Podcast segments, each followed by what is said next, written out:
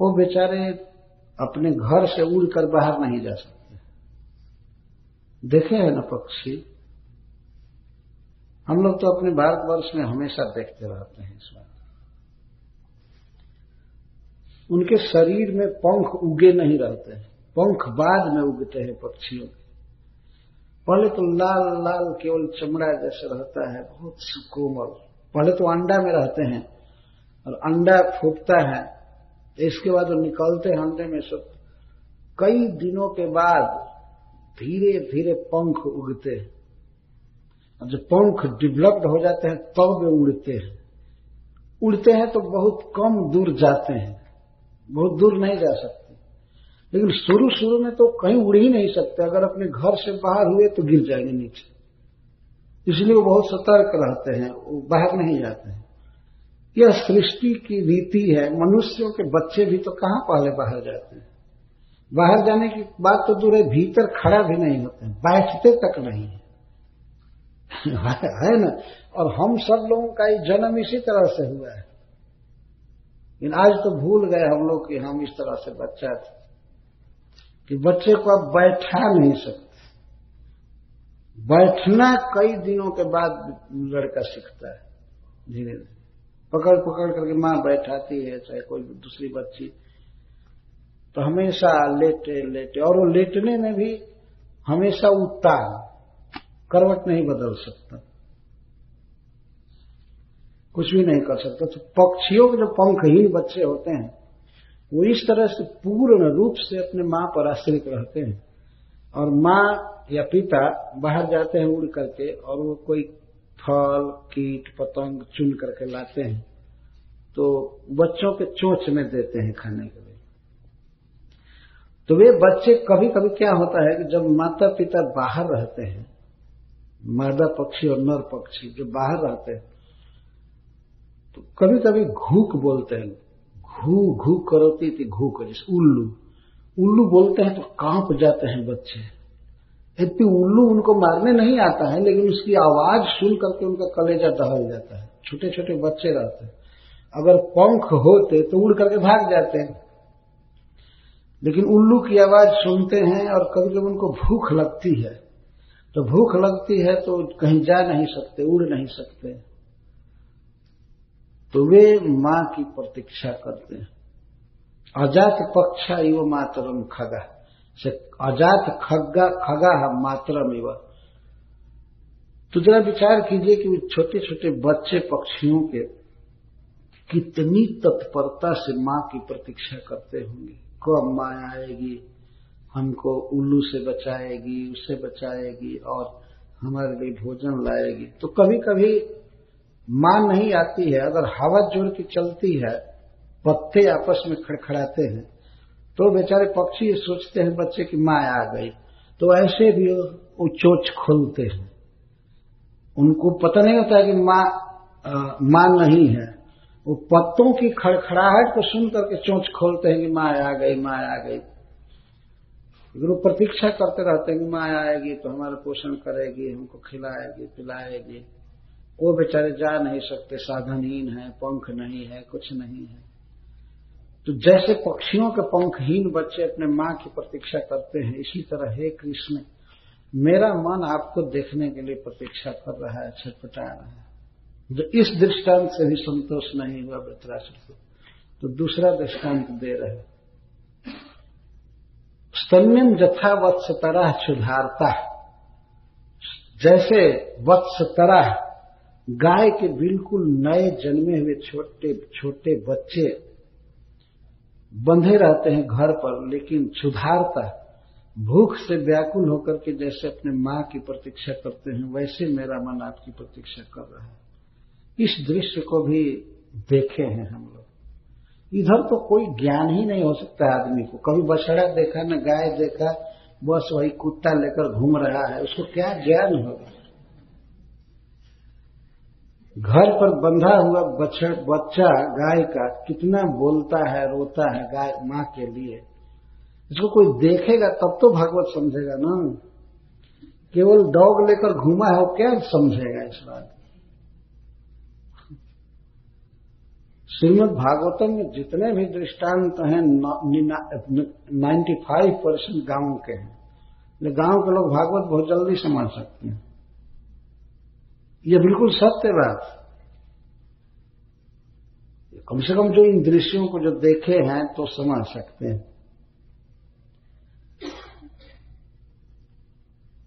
तो हम लोग देखे हैं गऊ को चराए भी हैं, बछड़े सहलाए, दूहे। तो सब समझ में सारी बातें आ रही है कि नए बच्चे किस तरह माँ की प्रतीक्षा करते हैं। माँ चाहती है कि बच्चे के पास रहे। गाय चाहती है कि माँ बच्चे के पास रहे। लेकिन बच्चे के पास रहने से तो उसका पेट भरेगा नहीं। तो इसीलिए उसको ज़बरदस्ती हाँक करके ले जाते हैं खेत में। वो जाना नहीं चाहती है। बच्चे से बहुत स्नेह होता है उसका। लेकिन वो जाती है, उधर वो भी रंभाती रहती है, बोलती है, और इधर बच्चे को भी बाँध करके रखा जाता है। तो बच्चा भूखा हो जाता है। शुरू में बिल्कुल घास नहीं खाता है।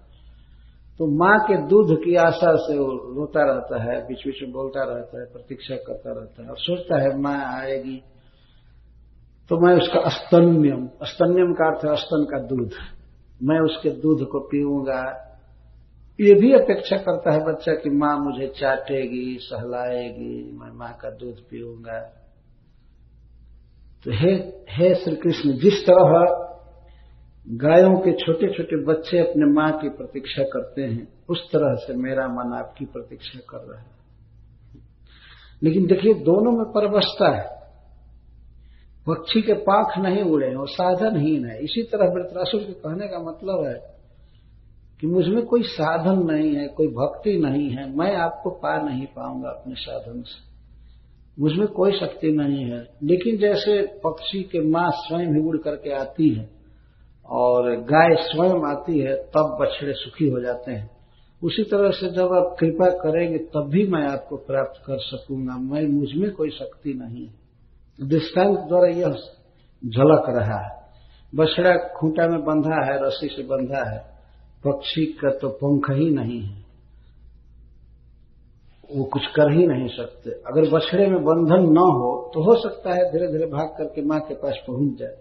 लेकिन बंधन लगा हुआ अच्छा। फिर तीसरा दृष्टांत दे रहे हैं। प्रियम प्रियव विषितम विषण्णा मनोरविंदाक्षुदृक्षते ताम जैसे प्रिया,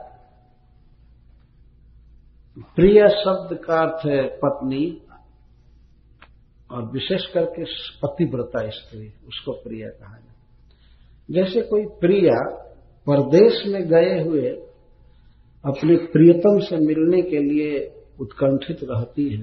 बेचारी घर से बाहर नहीं जा सकती। और मान लीजिए उसका पति परदेश गया है, उसका प्रियतम परदेश गया है तो बेचारी कभी कभी सोचती है कि कौन खिलाता होगा उनको, कौन चरण संवाहन करता होगा, मसाज करता होगा, बहुत दुखित होंगे। तो पतिव्रता स्त्री है, इसलिए वो यही सोचेगी। यदि मेरे साथ होते तो मैं भोजन बनाती, खिलाती, कपड़ा साफ़ करती और सब करती, उनके चरण दबाती, पंखा झलती। इस तरह से मैं प्रियतम को सुख देती। लेकिन व्यूषितम व्युषतम का अर्थ दूर देश गतम। तो प्रियतम दूर देश में गए हैं, जहाँ वह पत्नी जा नहीं सकती है। तो बेचारी क्षण क्षण में प्रतीक्षा करती है कि पति का कब आगमन होगा। कब आएँगे? जब आएँगे तो मैं उनको सुखी करूँगी, ये करूँगी और उनके साथ मिल करके मेरा सारा दुख दूर हो जाएगा। तो जैसे प्रदेश में गए हुए अपने प्रियतम पति की पतिव्रता पत्नी प्रतीक्षा करती है, हे प्रियतम, उसी तरह मेरा मन आपसे मिलने के लिए छटपटा रहा है, प्रतीक्षा कर रहा है। अभी प्रश्न उठता है कि काम एक ही करना है। भगवान से मिलने की लालसा, लेकिन तीन दृष्टांत क्यों दे रहे हैं? अवश्य इस निष्कर्ष पर पहुँचा जा सकता है कि एक दृष्टांत सफिशियंट नहीं था पहले। तो हमारे आचार्यगण बताते हैं, जीव गोस्वामी पाद जी इस पर टीका लिखे हैं तो कहते हैं कि पहले दृष्टांत में वृतरासुर जी ने देखा एक अभाव। पक्षियों के पंखहीन बच्चे अपने माँ की प्रतीक्षा करते हैं तो वे माँ से चाहते हैं। माँ के शरीर से उनको बहुत मतलब नहीं होता है। माँ अपने चोच में जो कीट, पतंग या फल लाती है, उसकी प्रतीक्षा करते हैं। माँ मुझे कब खिलाएगी? तो इसलिए वृत्रासुर जी को इस दृष्टांत से असंतोष हो गया नहीं, ये ठीक नहीं मैं श्री कृष्ण से कुछ चाहता नहीं ऐसा नहीं है कि वो कृष्ण ला करके हमको ये दें, ये करें, नहीं। इसीलिए वो इस दृष्टांत से असंतुष्ट हो गए। पहले दृष्टांत दिए, तब असंतुष्ट होकर के दूसरा दृष्टांत दे रहे हैं। तो याद रखना चाहिए कि पक्षियों के जो बच्चे होते हैं, वे माँ के शरीर की चीज़ नहीं लेना लेते हैं। वो शरीर से बाहर का कीड़ा चाहे फल कुछ लेते हैं। तब वृत्रासुर जी को ये ध्यान है कि नहीं नहीं, मैं इस तरह से श्री कृष्ण से कोई धन, संपत्ति और बाहर की चीज़ नहीं लेना चाहता।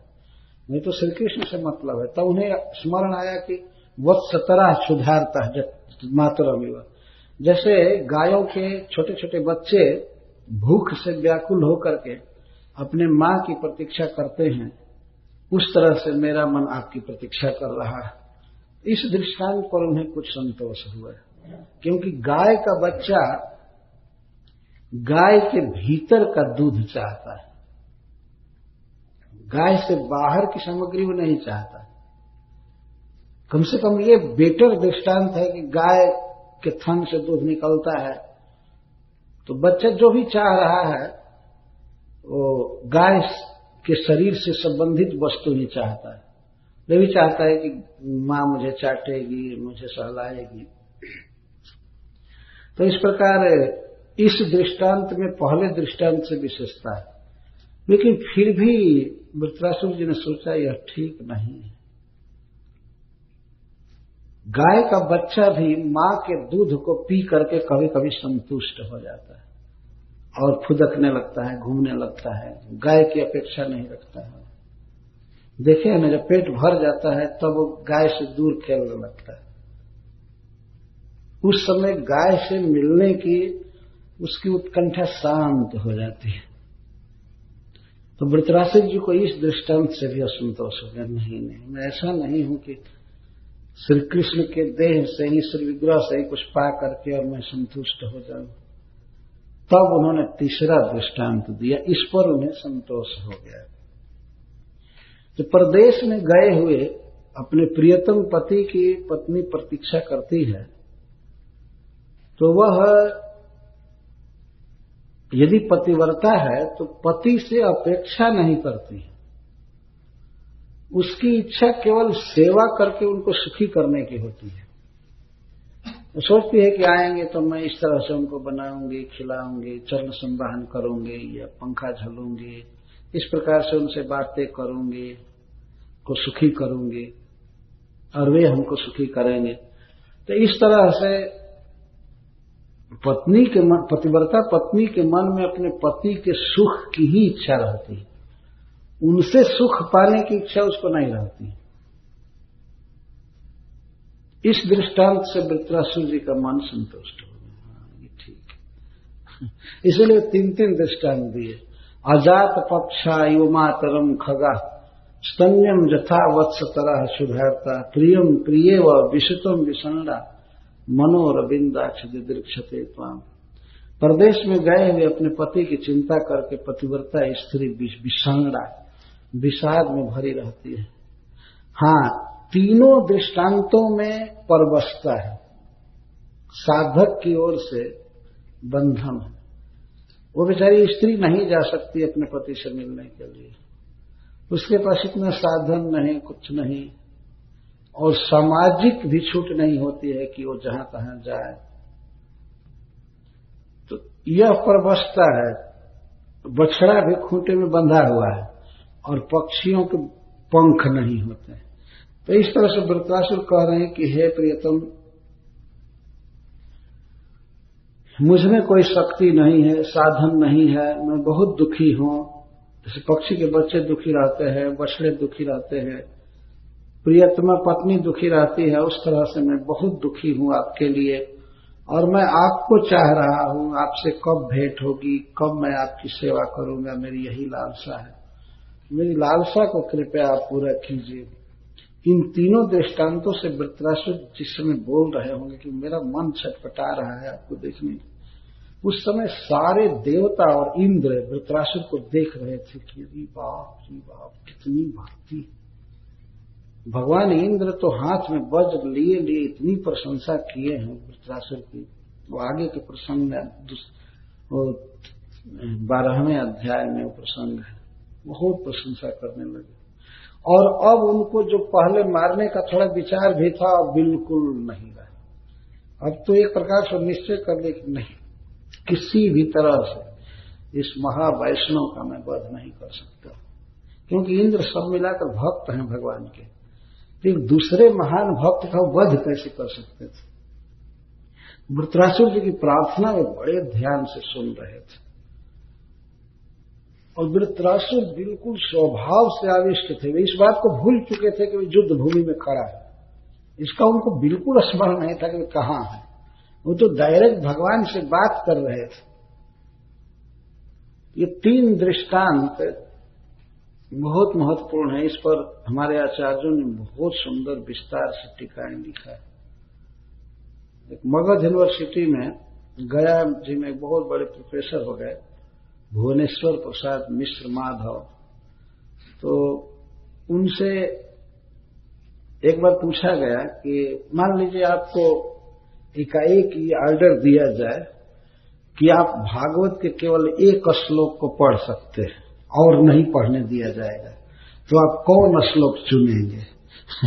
तो उन्होंने कहा था कि मैं इसी श्लोक को चुनूँगा अजात पक्षा इव मातरम खगा स्तन्यम जथावत सतरा सुधार प्रियम प्रिय व विषतम विषाणा मनोर बिंदाक्षित दीक्षते बहुत बड़े बड़े लोगों ने भागवत की बहुत महिमा कही है। भगवान चैतन्य महाप्रभु पाँच साधनों में श्रीमद भागवत के अर्थ का आस्वादन कहते हैं। श्रीमद भागवत की कथा का आस्वादन कोई व्यक्ति करे तो अपने आप कृष्ण प्रेम डेवलप्ड हो जाएगा। ये महासाधन है। लेकिन अर्थ का आस्वादन होना चाहिए। और इसके विषय में मैं पढ़ा हूँ कि जब महात्मा गांधी भागवत सुने, बनारस में मदन मोहन मालवीय जी के मुख से तो गांधी जी ने अपनी बायोग्राफी में लिखा है मुझे बहुत अफसोस हुआ कि मैं संस्कृत और क्यों नहीं पढ़ा।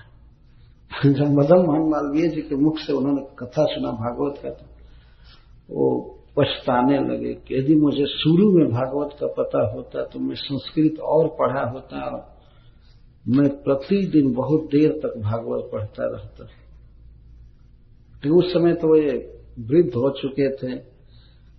मदन मोहन मालवीय जी बनारस हिंदू यूनिवर्सिटी बनाए हैं, वे भागवत कहते थे तो गांधी जी का फ़ोटो भी है, किस तरह मदन मोहन जी बैठे हैं उनके साथ। तो भागवत सुन करके उनको बहुत अफसोस हो पहले ये पता ही नहीं था इस रस का कि इतना बड़ा खजाना ये। है शिल प्रभुपाद जी इस ग्रंथ पर पूर्ण विश्वास करते थे। और इसी को लेकर के वे अमेरिका आए। भागवत के प्रथम स्कंद के तीन खंडों को भाई जी हनुमान प्रसाद पोदार ने जयदयाल डालमिया ट्रस्ट से प्रिंट कराया। प्रभुपाद जी उनसे निवेदन किए थे कि हम, हमारा एक ग्रंथ प्रिंट कर दीजिए। तो भाई जी हनुमान प्रसाद पोदार जी ने उसको प्रिंट कराया। एक जयदयाल डालमिया ट्रस्ट है आज भी है। तो उसने आर्थिक सहायता की, अभय जी के कहने से। तो प्रभुपा जी वो तीन खंड भागवत लिए अपने बक्से में और अमेरिका पहुँचने पर जब यहाँ के लोगों की दशा उन्होंने देखा तो उस समय उन्होंने एक गीत लिखा है, छोटा सा, बंगला में। तो प्रभुपा जी लिखते हैं, उसका आशय यह है कि हे कृष्ण, हमको क्यों यहाँ लाए? किलागी अनिला है था, कर एवे गति।